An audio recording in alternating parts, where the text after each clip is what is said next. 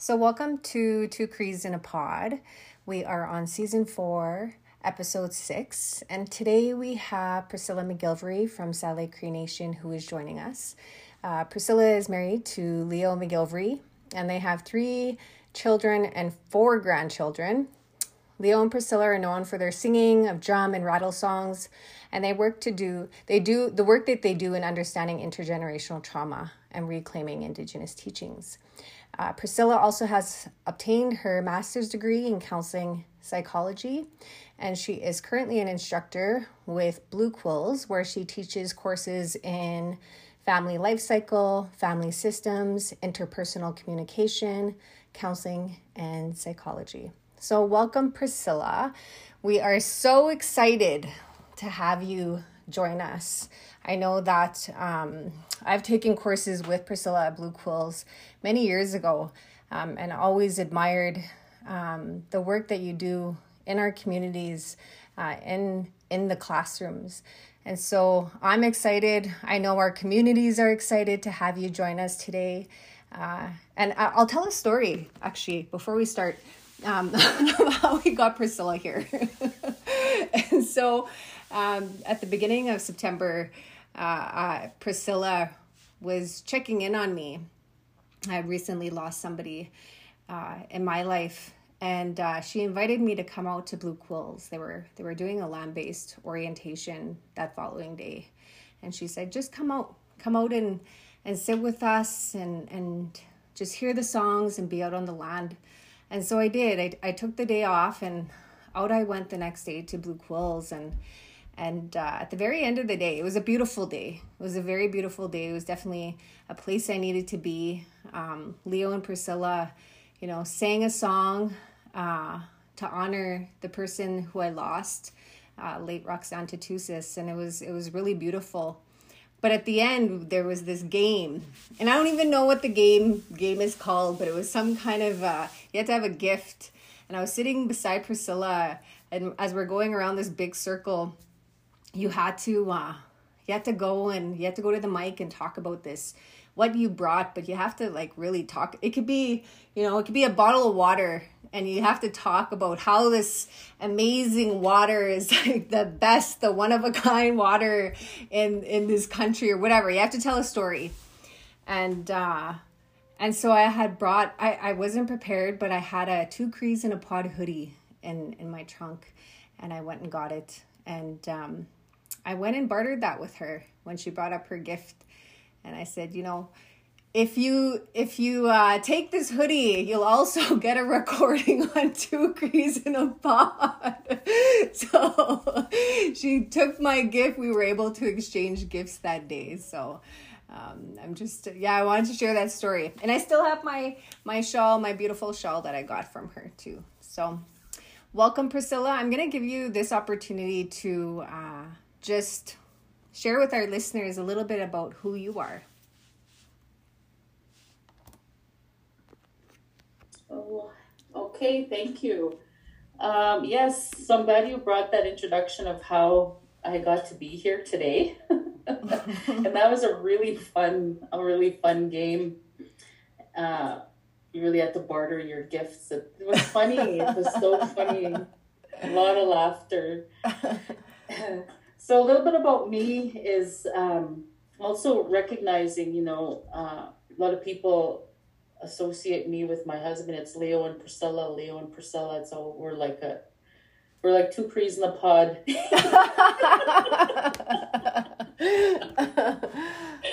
and um, just for me to be um, separate from that is also good. It's also good. It's also a good medicine in relationship mm. to be your own individual self and um, being mindful of that for me it you know it, it reminded me of okay well who am i you know?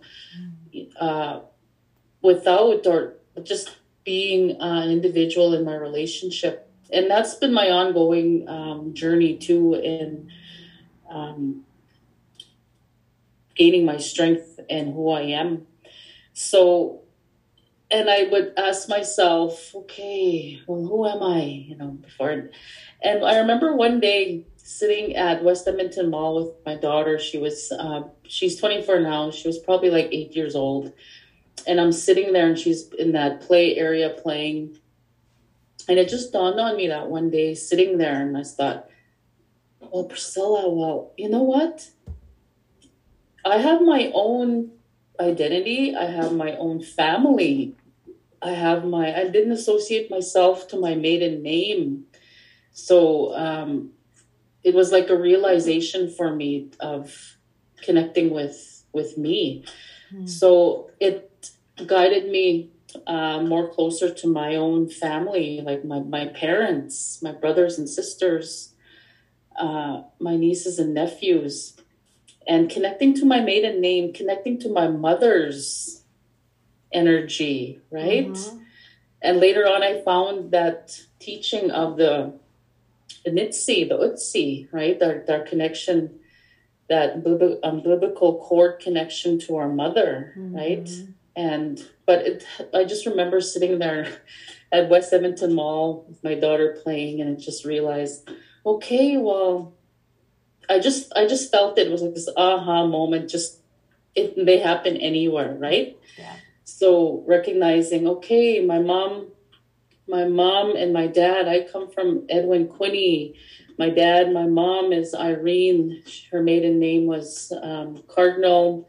My kukam was a Bruno, and connecting to that because I grew up more with my Quinney family, my dad's side, but also my mom always made sure to keep us connected to her side of the family because I remember she'd bring us visiting um, relatives from her side of the family. So I'm glad she did that too. Mm-hmm. And realizing um, that I need to put energy also into connecting with my my family. So visiting them more and just being with them and um, being proud too that my my line even from my dad's side my dad was a, was a musician he mm-hmm. died six years ago and he was a drifting cowboy mm-hmm. back in the day there was a band called the drifting cowboys and they were pretty popular back in the 80s and uh, I just remember being a, a, young girl, my dad would bring us out to dances. Oh, but he was strict. He would make sure where he was playing, he, he had his eyes right on us because we weren't allowed to. Back in the day, we had the band hall, the bathrooms were outside. So if we had to go to the bathroom, we had to go with my auntie, right? Then I'd see all these people in the back by the door, like, having fun. They're only you know, teenagers. I thought I want to be there too, but no. My dad was like, "No, take her, take her to the washroom. Make sure she comes right back. You stay with her." but I'm glad. I, I just today too, where I was talking with my daughter about, you know, back in the day about relationships, you know, community relationships, updating her mm. on family who she's related to. And um, then I remembered uh, just feeling grateful. And you know what? I'm actually glad my dad was really strict with us. Mm-hmm. With me, I was the oldest, and I have two sisters and um, two brothers. And my brother, one of my brothers passed away, it'll be a year ago. Mm-hmm. But um, he kept, I'm really grateful he was strict with us today because you know when i think of it now back then he probably saved us from a lot of uh, fights scraps scraps you know those type of things that were happening back in the day and you know um, being a young girl uh, going to party and stuff you know i didn't he he really protected us so i'm grateful for that today. So just thinking about uh, my connection, just really feeling connected now, and I'm in, in my early 50s now, and I'm feeling that now, and I didn't really connect with that all these years. But then I realized why. It's because some of that intergenerational trauma came in, and um, being from a you know closed family system, like that's a, that's the Moniyaw term, but a closed family environment where you know it's like you're all living under the same roof, but nobody's really connected emotionally. Mm-hmm. So, but now I feel like um feel more connected mm-hmm. now. But yeah, so a little bit. That's a little bit about me. Um, and then I wasn't brought up uh, traditionally, more of a very fundamental Christian religion. And um, my kukum was a very, very Christian. She'd be sitting at her kitchen table, her spot, and she had her magnifying glass and she'd be reading her Bible, which was in syllabics, which I, you know, syllabics, right? Mm-hmm. Um, and you know, hearing hearing the messages of our native way, our Cree way was not good. You know, grew up in that type of environment, uh, but it was it didn't come from my parents. It came from my grandparents, and I understand why now. Mm-hmm. Because it's because they loved you, right? They loved me, and uh, they wanted to, to, teach me the best that they knew. Mm-hmm. So um, so there was a fear around our culture mm-hmm. for me and then um, lo and behold i meet a real traditional person leo mcgilvery and um, yeah and then that's that's a story in itself. That would it's a whole other podcast. Yeah a whole other podcast. But anyway um, I remember, and then we got uh, married, had our boys, and I remember still being in that frame of mind of really colonized beliefs. And I wouldn't hesitate back then to tell Leo, you know, what you're doing is wrong, what you're doing is bad, right? Because that was how I believed and we lived that way for a long time and i'm mm. you know i'm glad we're still together because you know i was very rigid and he was very open so already there was a different so um and then i remember i went to a circle and uh, this was after i had my daughter. And i went to a circle and we were in this training for about a week and it was on culture and traditional values. And then I was sitting in this circle, and th- this one day, and the people in the circle were talking about culture, spirituality, and going in depth about um, the spirituality of uh, our our Nehiyawais, ways, talking about the Sweat Lodge, Vision Quests, um, you know, the ceremony sun dances. They're talking, and I I would get afraid. And then I remember we had a break. And as I came out of the room, I thought, I'm getting out of here. I'm going home. I am not here to listen to this. So I remember calling Leo back in the day when we had payphones. Eh? I put in my quarter. I put in my quarter and I'm dialing home. And I phone Leo and I say, Come and get me. I said, I don't want to stay here anymore. I just want to go home now. And um, he says, You know, how come you want to come home? And I said, Well, they're talking about culture, they're talking about spirituality, and it's scaring me, and I don't want to be here. And I remember him saying, uh, Well, maybe you're meant to be there. And uh, you know, me and the boys will smudge for you outside here. We'll smudge for you. And we'll come to you in song. I'll come to you in song.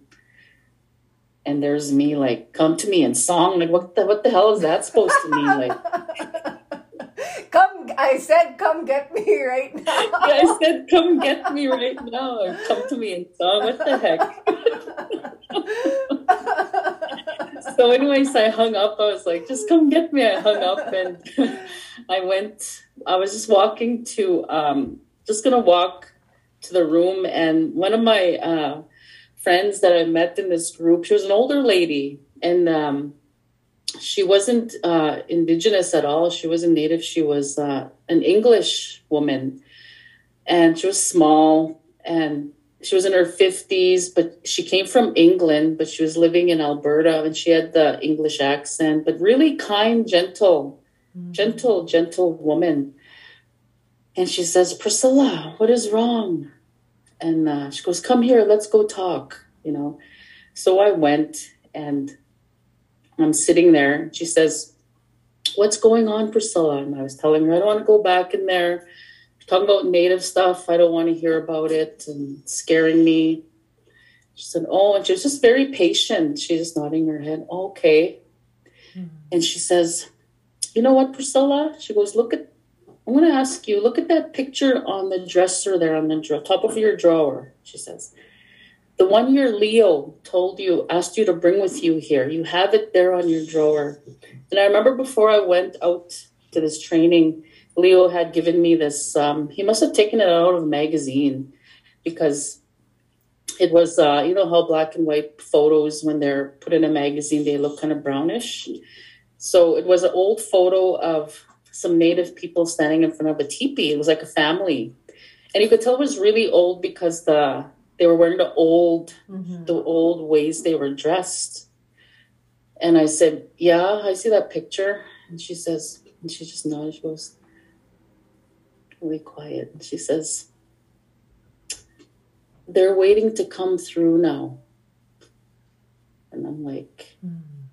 okay she goes they've been waiting for you all this time she said all they're waiting was for you to open your heart and mm-hmm. let them in. They would never ever scare you. She says they've always been with you, but they're just waiting for you. Mm-hmm. And and I thought, oh, okay. And I it's just kind of like, okay, kind of something happened mm-hmm. within me. It's like, okay. And then I started asking her, you know, she said, they'll come to you when you open your heart and they'll come to you in their own way and you'll know when they come. Because these are your ancestors. These are the people who love these are the the people that their ancestor they come from love unconditional love she says. And i said okay.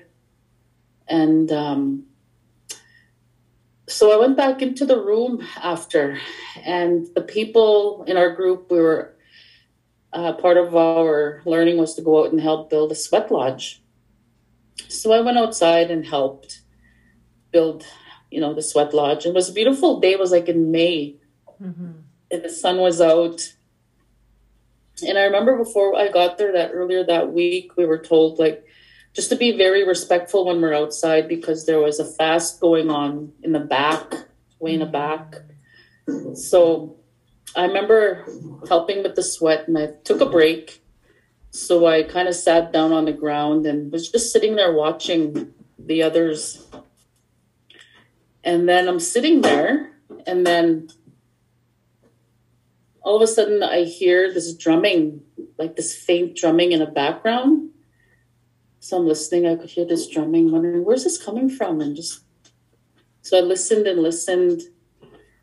And then I could hear a voice singing, sound like a woman singing. So I'm listening. And then I remember what Leo said. He said, I'm going to come to you in song. Mm. And that's what came to me. And I, and I thought, Leo said he's going to come to me in song. What do I hear? I hear drumming, I hear singing. And I was just like, whoa. Mm. And then my friend, the uh, the older lady, her name is uh, her name is Maria. She comes to me and she's smiling. She goes, I see her smile. She goes, I see what's going on. And I said, You know what? Leo said he was going to come to me in song. What do I hear? And she was listening. And she just nodded her head. I said, Is that what it's like? Is that how it is?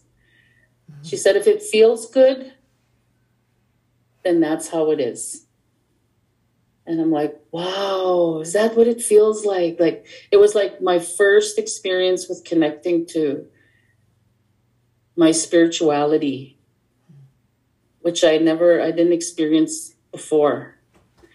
And it was so amazing. And then after that, I started having more and more experiences like that of connecting and um, noticing when um, spirit, our ancestors, our grandmothers, grandfathers, or, or the messengers, and when they come in, and I know it's a message, or I know, uh, I know they're there, whereas before I didn't. So it was very powerful. Um, trans, I guess, uh, tra- transformation in my life because when I came home from that place, I came home a different woman. Mm. I came home a different mom, mm. a different wife. Right? I, I, just, I came home different. Mm-hmm. And I was so thankful and grateful that all these years, Leo brought culture in our home. He brought the smudging, he brought the drumming, he brought the singing every day, you know, and he taught our boys that. And so I was very grateful afterwards. And um, it just changed the way I, I I I walked my life after that. And it's been a learning journey since then, connecting and really feeling and yeah, listening to the messages that came my way. And um, I got stronger as a as a woman, as a person. I got more, became more confident. I became more confident in in uh, speaking. Then learning more about skills in communicating helped me speak more. Um, I guess more respectful than angry because when I was angry, I didn't know how to speak the right way, right? I didn't, when I wanted to speak in a good way, I didn't know how yet because mm-hmm um, I learned a different way. So learning to speak, even being more mindful of how to speak and how to treat myself and treat others came came along that path, and it still is. But um, yeah, it really uh, it was a beautiful experience, and it's been a beautiful experience ever since then. Yeah and every day is, like a beautiful experience with you know when the messages come or when i get connected to my spirit. It's amazing. Even just today talking with my daughter we're talking about dreams and she was talking about a dream and you know um, and knowing that i you know i don't interpret dreams. That's not my place. It's the dreamers and just allowing her and using the questions to help her unfold her own message in the dream. And it was a very spiritual process because our dreams are very spiritual, right? So it was just being that presence of spirituality is just beautiful. Mm. And when you can share that with your children, it's it's beautiful because you want, you know, we want our children to connect that way so they can be confident and strong, right? Mm-hmm. And and our ancestors help and also knowing um, that in every experience we have, if it's good or bad, those traumatic experiences or those negative experiences, that we've always carried medicines with us. The, our medicines are always there. Sometimes we, we may forget that or we don't know that until we're reminded that um, we have medicines that keep us going, right? So, yeah, that's kind of a long winded introduction. that's a no, little bit about me. It's good. It's good. And, and I know we're going to hear um, more uh, about you, Priscilla. And Terry um, told a Priscilla story, and I have one too. Um, I have many Priscilla stories, uh, but this one is something that I've I've I've kept very close to me um, throughout uh, when I heard it, and then for the rest of those days. And I had um, so Priscilla's been uh, part of my uh, loss and grief processes uh, on many accounts in my mm-hmm. life. And there was one specific loss that I experienced. Um, it'd be 16 years ago, and um, for for years I'd never spoke about this loss, and uh, it came time that uh, that I did, and so I went to the people that I trusted, and it was Leo and Priscilla, and uh, we sat together, and uh, we had ceremony, and we were talking about this loss, and they were you know with me in that space, and uh, I'll never forget. I was sitting there and and there was a lot of things that were said. And I said to them repeatedly, I'm trying to be a good person. And uh, Priscilla grabbed my hand and she said, No, you are a good person. And I'll never forget that. I will never forget how validating that was and how something shifted in me that day when I was validated uh, in that way from from Priscilla. And so, you know, when you when you share your story about uh, the little English lady that was kind to you and mm-hmm. demonstrated that love, um, that's who you've been uh, to people like me and Terry. Aww. And and and right when you were telling that story, I thought about how you've been with me uh, and and Terry and many many many others um, during times where we've needed some of that really um, just that compassion and empathy and how that's been life altering in a really beautiful way. And so, thank you for providing that space um, and being that woman who was with you in those moments for people like me and Terry. And uh, in keeping with that, you know, I I think about you know how Terry was saying in the beginning about how you know you were you invited her out uh, when she had experienced a great loss recently. And i think that one of the things that terry and i are curious about um, just because of our our own losses that we've had um, you know my dad passed away on may 4th and uh, and it's been a roller coaster of um, so many things. And um, and i think you know, Terry and I were joking one day uh, about doing a podcast on numbing out. I don't think we were, we were joking. we were joking, but we weren't. I said, uh, I said, me and Terry were messaging each other, and I said, "Do you want to come numb out with me, Terry?" because it's it's, it's yeah. Let's just let's just eat the numb out. Uh, but I think that I think that one of the things that and and uh, as we were talking before we started recording, one of the things we've recognized in our communities lately is that we've had a lot of loss. We've had a lot of loss in our mm-hmm. communities, and we're losing people who are ceremonial holders, mm-hmm. people who um, are language keepers, people who um, and and not even just our language keepers and our knowledge keepers them too but we're use, losing lots of young people mm-hmm.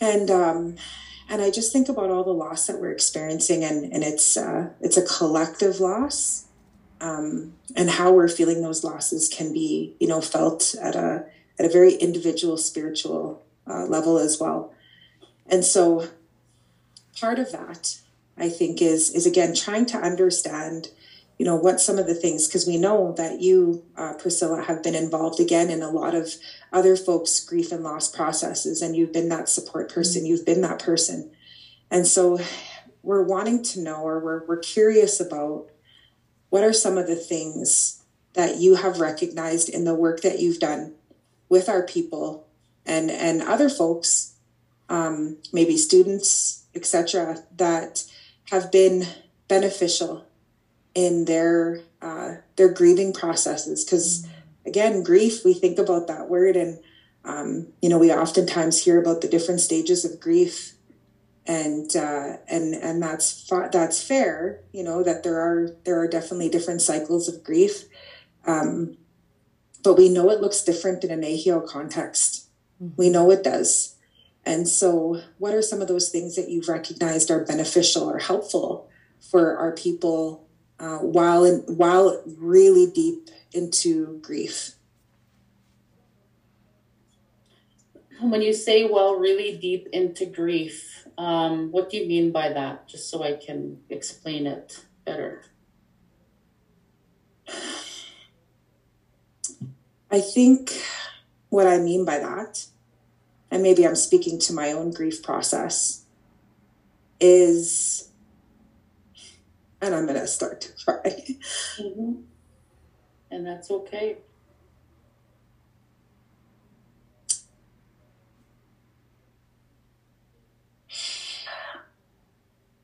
It's when you feel heavy, where everything is heavy.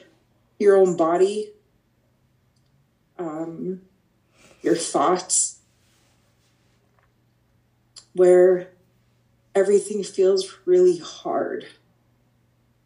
Mm-hmm. And um, and I think of that as when I say deep, maybe I'm thinking about how it feels like you can't get out. I think that's what I mean by deep. Mm-hmm. Okay, I'm glad you were able to explain that. Yes, and that's a normal part of grief. That deep part is usually that part of the grieving process that is the hardest part which is going into those um, those emotions and feeling and also paying attention to body because I, I i heard you say you can feel the heaviness in your body right and that's one of the areas that we tend to uh, forget about is our body but we speak about it and mm-hmm. we, we mm-hmm. sometimes speak about it and we don't even notice it mm-hmm. but when we start to notice our felt sense meaning what is our body saying? And you said heavy. Okay. So when you when you reach into that heaviness, when you if you just you know when you close your eyes or just tell yourself, what is my body feeling? It feels heavy. Okay, it's heavy. What's heavy? what your body tell you, right? What that heaviness is. And you'll usually know what it is. Hmm. It'll come. Mm-hmm and allowing it to come. And that is part of the healing. Mm-hmm. And we usually go through those deep heaviness, emotion, emotional processes in grief. Mm-hmm. And for everybody, it the timing is different. Everybody goes through grief in their own way, right? In their own way. And there's nothing wrong with that. Some may go through it sooner and some may go through it later. But the important part is you go through it right? And but to be mindful of going through it and not getting stuck in it. Because when we say, I'll just use your example, Amber, you know, feeling that heaviness and just leaving it and saying, okay, I'm not going to deal with this and just leave it and just try focus on other things. You put your mind to other things and, and numb out. Mm-hmm. Um, that heaviness will stay with you until you're ready to you're ready to feel it bodily and emotionally, spiritually and and mentally, right? So um, asking yourself, your body, let your body telling you, and where did where where does it feel heavy in your body, right? It's your arms. Is it your stomach area? Is it your heart area? Right? Where is it heavy?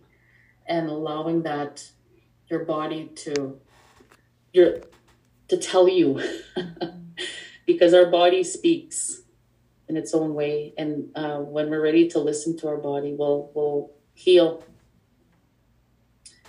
and um, the other piece too is how much of the grief are you carrying is is yours or is it uh, family grief or is it communal grief intergenerational grief, ancestral. Mm-hmm. You know, when you feel your felt sense and ask your body these things and feel your emotions, you'll feel, okay, this is more family grief. I'm carrying this grief for my whole family. Mm-hmm. Right? And when you feel that, then allowing um, yourself to grieve for you and maybe grieve for your family too but they have to do their own grief work in time. Mm. So it's a process that we all need to go through. It's hard, right? And especially for people who who've just known how to numb out and it's so normal. Um, is as much as we can giving them that I guess um, that space just to let them know I hear you, mm-hmm. right? I hear you, I see you, um, and letting them know that they have that space to share. Mm-hmm. And using teaching moments when you can, if it's in the family, using those teaching moments when you're cooking or when you're sitting at the table or when you're outside or having a smoke with your cousins or your sister or your son or your daughter and having those conversations. Um, so a lot of people will not go to counseling for grief, you know, mm-hmm. and uh, that's okay. So it's creating those spaces in our lives, in our homes, and in our relationships that our family members can grieve. Providing those spaces and the kindness and the compassion that uh, they can feel. Mm. They can feel, and those waves come any time of the day they come in waves. They're not going to just come in in a one hour counseling session. They may come mm-hmm. at 10 o'clock at night, right? Mm-hmm. And teaching, teaching them and teaching one another that those are the waves of grief and that we grieve because we loved. That's why we grieve. Is we're missing that physical aspect of that person if it's a death, right? Mm-hmm. So that deep part you're talking about is the depth of the emotional grief. Mm-hmm. And that pain, right? And that it's okay to feel it. And when I say that, uh, tell, reminding our loved ones that there's a purpose for tears, there's a purpose for feelings. We came on this earth, muy cuenta. I'll say muy cuenta because our ancestors um, our creator, our grandfathers, grandmothers, Moy Cuenta, they knew. We, we were walking this earth as emotional and spiritual beings, right? And we, we need to learn uh, how to walk with that. And we, we were first born. What did we come into this world doing? What was the first thing we did when we came out came out of our mother's womb? And cried. We cried, right? Mm-hmm. So there's a purpose for crying mm-hmm. in our earth walk. There's a reason and there's a purpose. And that's to help heal our heart, our mind, our body, mm-hmm. right? Our spirit. So it's having to reclaim that gift of crying, that gift of tears, and those teachings around uh, crying that our culture holds. And it's not those harsh teachings that, oh, you don't cry, um, you don't cry, stop crying or gaimata, right? Mm-hmm. No, it's um it's being it's more of a mindful way of learning. Our culture teaches about tears, right? Um, and it it doesn't say not to cry. It, mm-hmm. it just it just tells you how to be mindful too of when you're crying. That's all it is. Mm-hmm.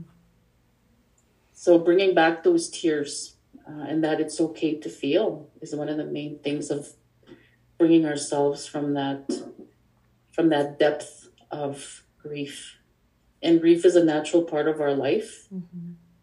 It's a natural part of our earth walk, I'll call it, because we're walking this earth as human, well, in the human form, but we're spiritual beings, right? Mm-hmm and um, being able to know that death happens in our life and there's a reason for that too because through through grief and it could be through a through death or any type of losses loss of relationships right mm-hmm. loss of um, a home or loss of language you know many losses we experience as indigenous people right mm-hmm.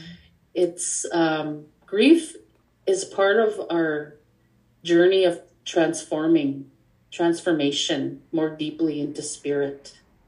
because uh, we start knowing the spiritual component of loss and connecting to that. Mm. And it's part of our journey of connecting more, of connecting to our spirit, which is uh, what we're doing on this earth in this human body, right? When they say we're, we're not humans walking this, right?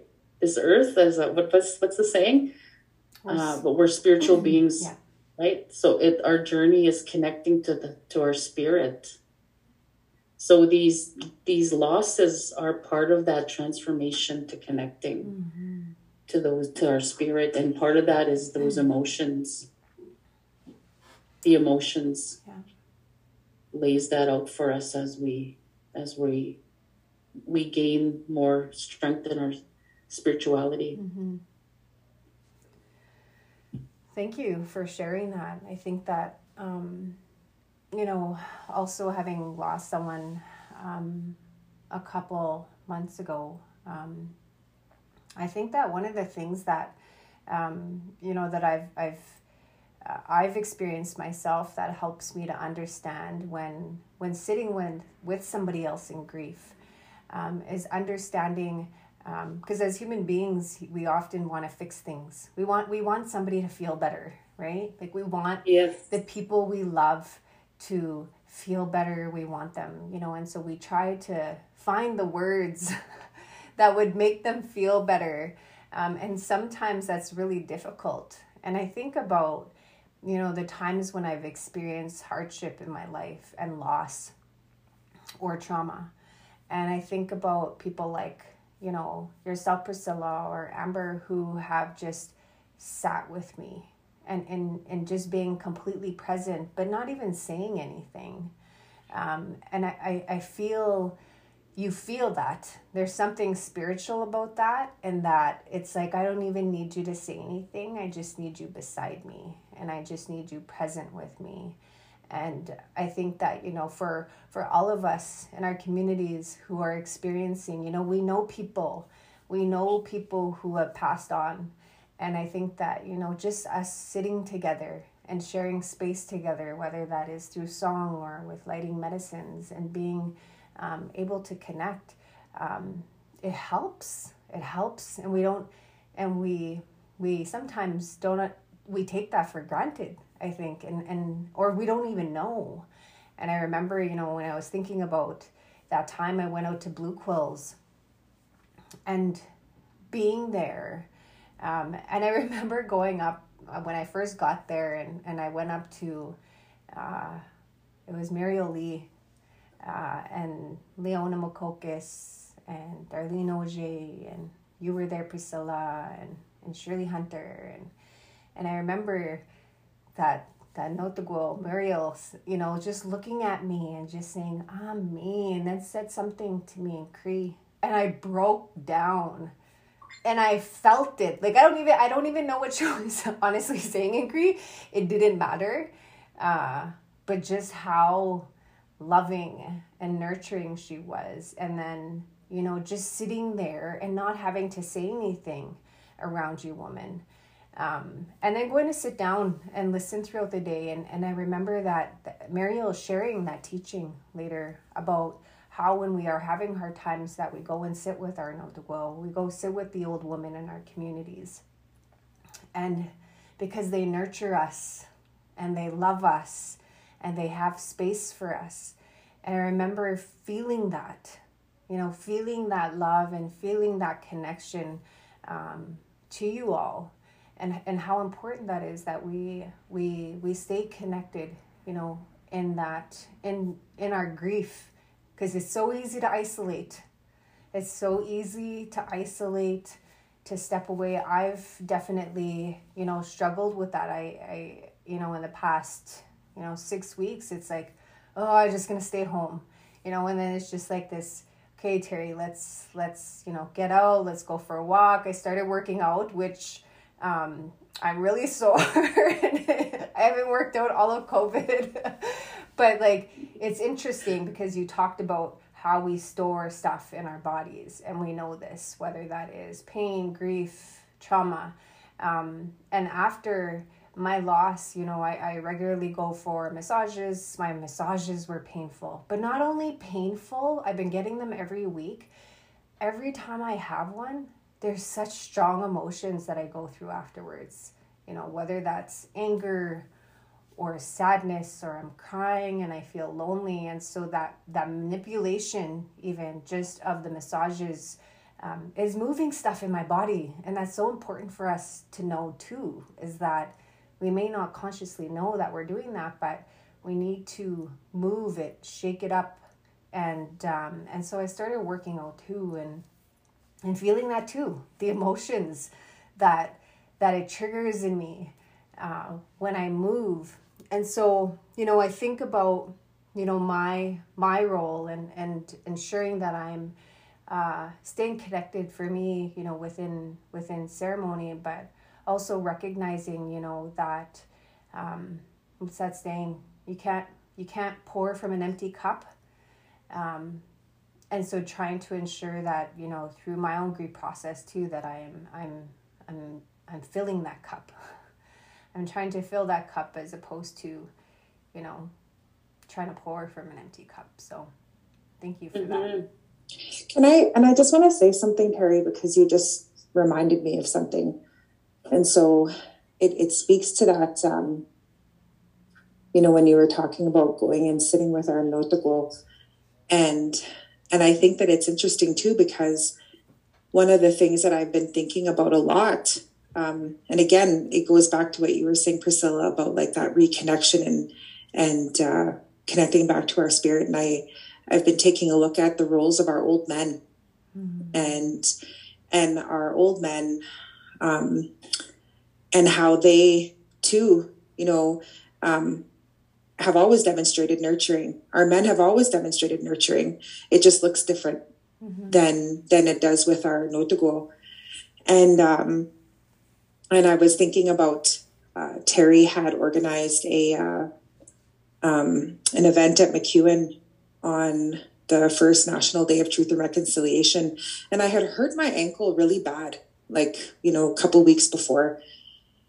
And I was hobbling around on a boot, and uh, and I had shown up at this event and I was um, bringing some coffee to Terry and uh, and her dad stopped me and uh, I have a good relationship with uh, Evil. me and Evil have me and Evil have a good relationship. Evil Joe and uh, and and he grabbed me and he hugged me, and he said, "Oh my girl, what did you do to your ankle?"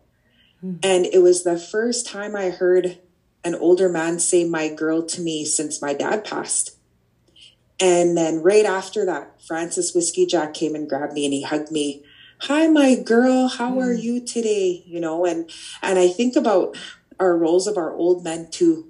Mm-hmm. And and how it was that day where I needed it the most because I was thinking about my dad and I was thinking about uh, like you said that you know familial loss that communal loss and and then here i had these two old men come to me and you know and came right to me and gave me hugs and called me my girl you know and not even they may not have even recognized how important that was mm-hmm. you know for me in that moment but to be nurtured by those old men and to be shown love mm-hmm. you know and care like what happened are you okay you know and and so i think that a lot of our old men too um, they have those roles as nurturers and uh, sitting with those old men is is really healing too. So i just wanted to add that uh, when terry was talking about the roles of our of our old ladies but our old men have that real powerful role too. I'm really glad that uh, yes both the men and women are acknowledged because yes it's so true. Mm-hmm. our men do have that um, do hold a role in that in that place too. And that's what Leo and I talk about often is, um, you know, we'll talk about our experiences, you know, if we, we go to a ceremony or just our regular days, if we meet up with people and we talk to them and we could sense, boy, this man is a really kind man, right? You can just sense his energy and, you know, he make, he'll make a good, he's a good Muslim, right? Mm-hmm. You know, um, and just exactly what you said sometimes you know we don't know how we affect uh, another person, right? We don't know what they're going through, and just being kind is could be healing to the other person. You may not even know it, right? And um, we do have some kind, beautiful uh, men out there, and we need to empower our men more mm-hmm. and uh, help them, not help them, but uh, assist in ways that we can so they can gather their strength, right? Empower mm-hmm. them again, connect them to their hearts, right? Because one of our teachings is our from our mothers and our kukums is um, in ra- to raise gentle men, right? Mm-hmm. One of the teachings is gentleness. And yes, there are protectors, but they walk in that balance of being the protector, meaning it doesn't mean being a powerful, being uh, intimidating. Um, that protector is a kind, gentle protector, still keeping the masculine and the feminine in balance within himself.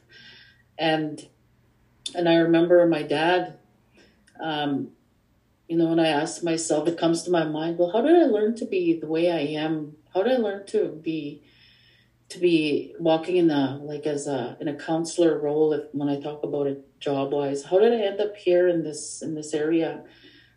It has to be come from somewhere. And I remember um, my dad, you know, even though through his uh, his manliness, you know, our, our dads, mana, sometimes they're these men.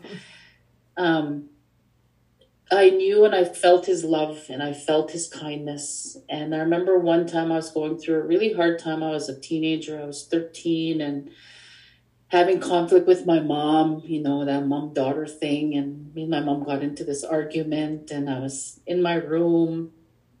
And I remember here overhearing my mom on the phone talking to my dad because my dad was working he worked away from us he was working in heart lake that time and it was about eight o'clock and he she's telling my dad oh priscilla this priscilla that like all me right and i'm like geez you know and uh that oh no my dad's gonna come here he's gonna give me heck he's gonna just get mad at me right so he came home. He traveled back from Heart Lake, and Heart Lake's not a hop, skip, and a jump. It's mm-hmm. quite a ways from Saddle Lake. So he must have drove home because it was about. I was already in bed, and it was probably about midnight uh, or 11, 12, and he, my, he comes knocking on my door, and I got up, and he opened the light, and, and he always called me my girl. Well, my girl, he says, uh, and I thought, oh no, here it comes. And he just went on, sat on the chair. There was a chair by my bed, and he sat down. He says, My girl, he says, What's going on? What's happening? Your mom, you and your mom are not getting along. I want to hear from you. What's happening, my girl? Tell me. What a total difference. I was just like thinking, um, who is this and where's my dad? where's my real dad? Who are you? my, my dad must have taken some communication classes somewhere in his, his training. but yeah, it was it just like, holy, I never heard my dad talk like this because I always remember it. And so that opened the door and I felt safe because he was calm and he was speaking mm-hmm. calmly and kindly that I shared. Mm-hmm. And I mm-hmm. cried. Of course, I cried because, you know, not often you heard that kind voice, especially when I was growing up, but just hearing it and I was able to talk. So always remember that. And I thought, geez, that felt good. Mm-hmm. And then I think a part of me just kept that and remembered that when I'm around other people, maybe that's what they need sometimes. So that's what um, I remember. Mm. Yeah. Thank you for for sharing yeah. that. And um, as we we are wrapping up the podcast, I want to leave leave it to you, Priscilla, to share um, any last words or or anything that you think is important uh, for our listeners to know. Hmm. Any last words or anything?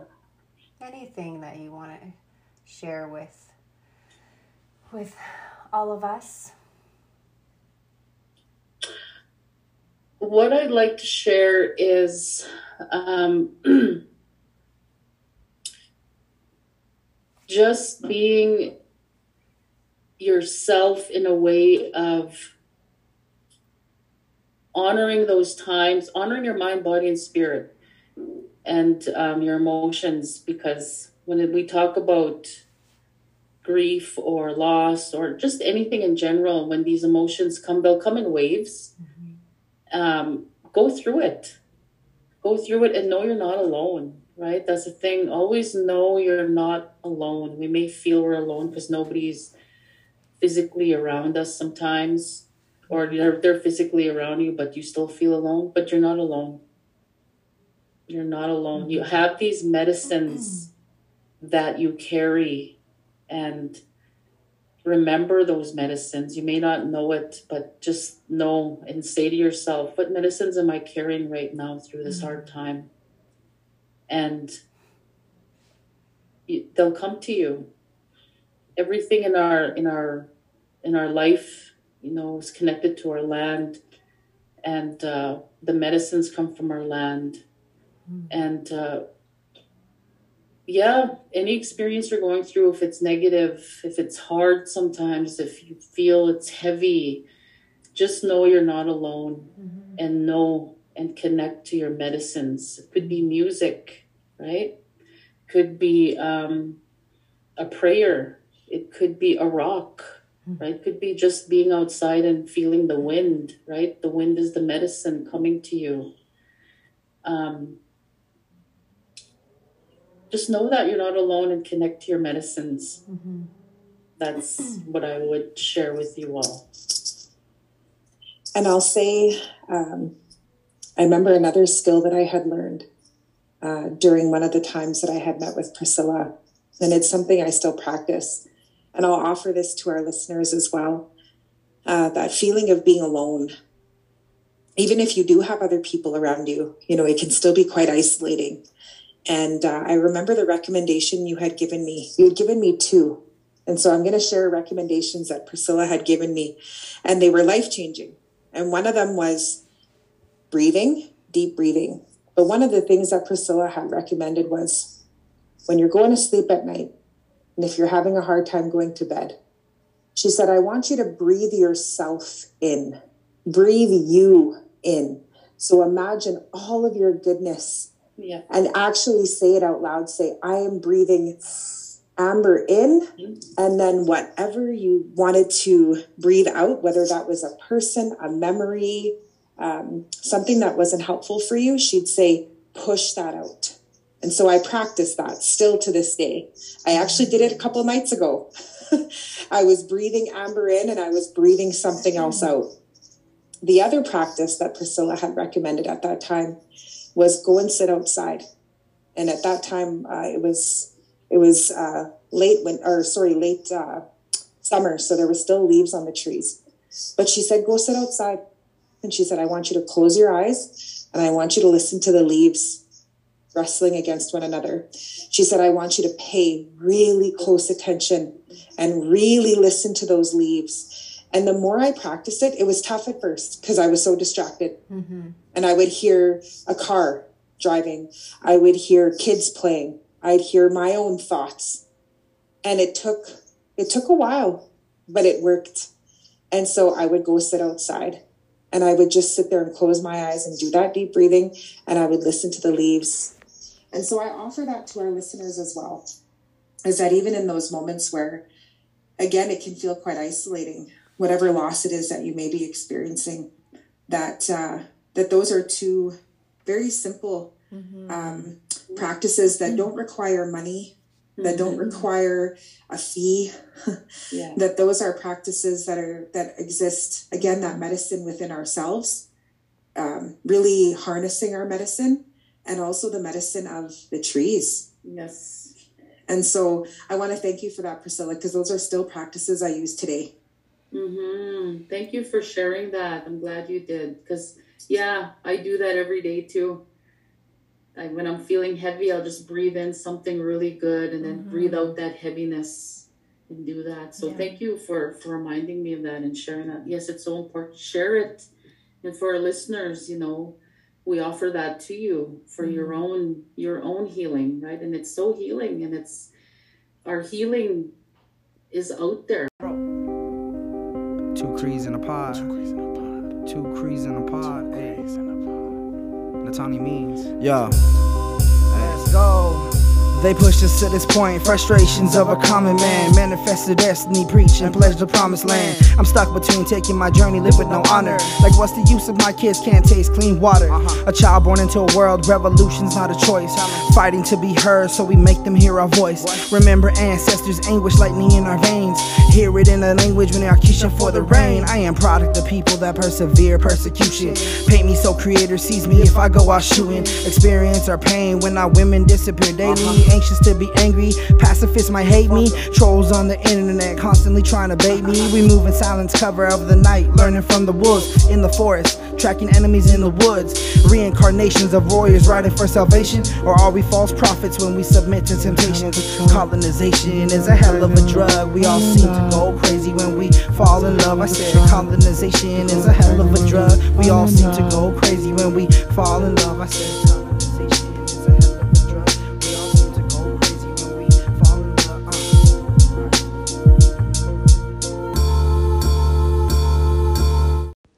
Two crees in a pod.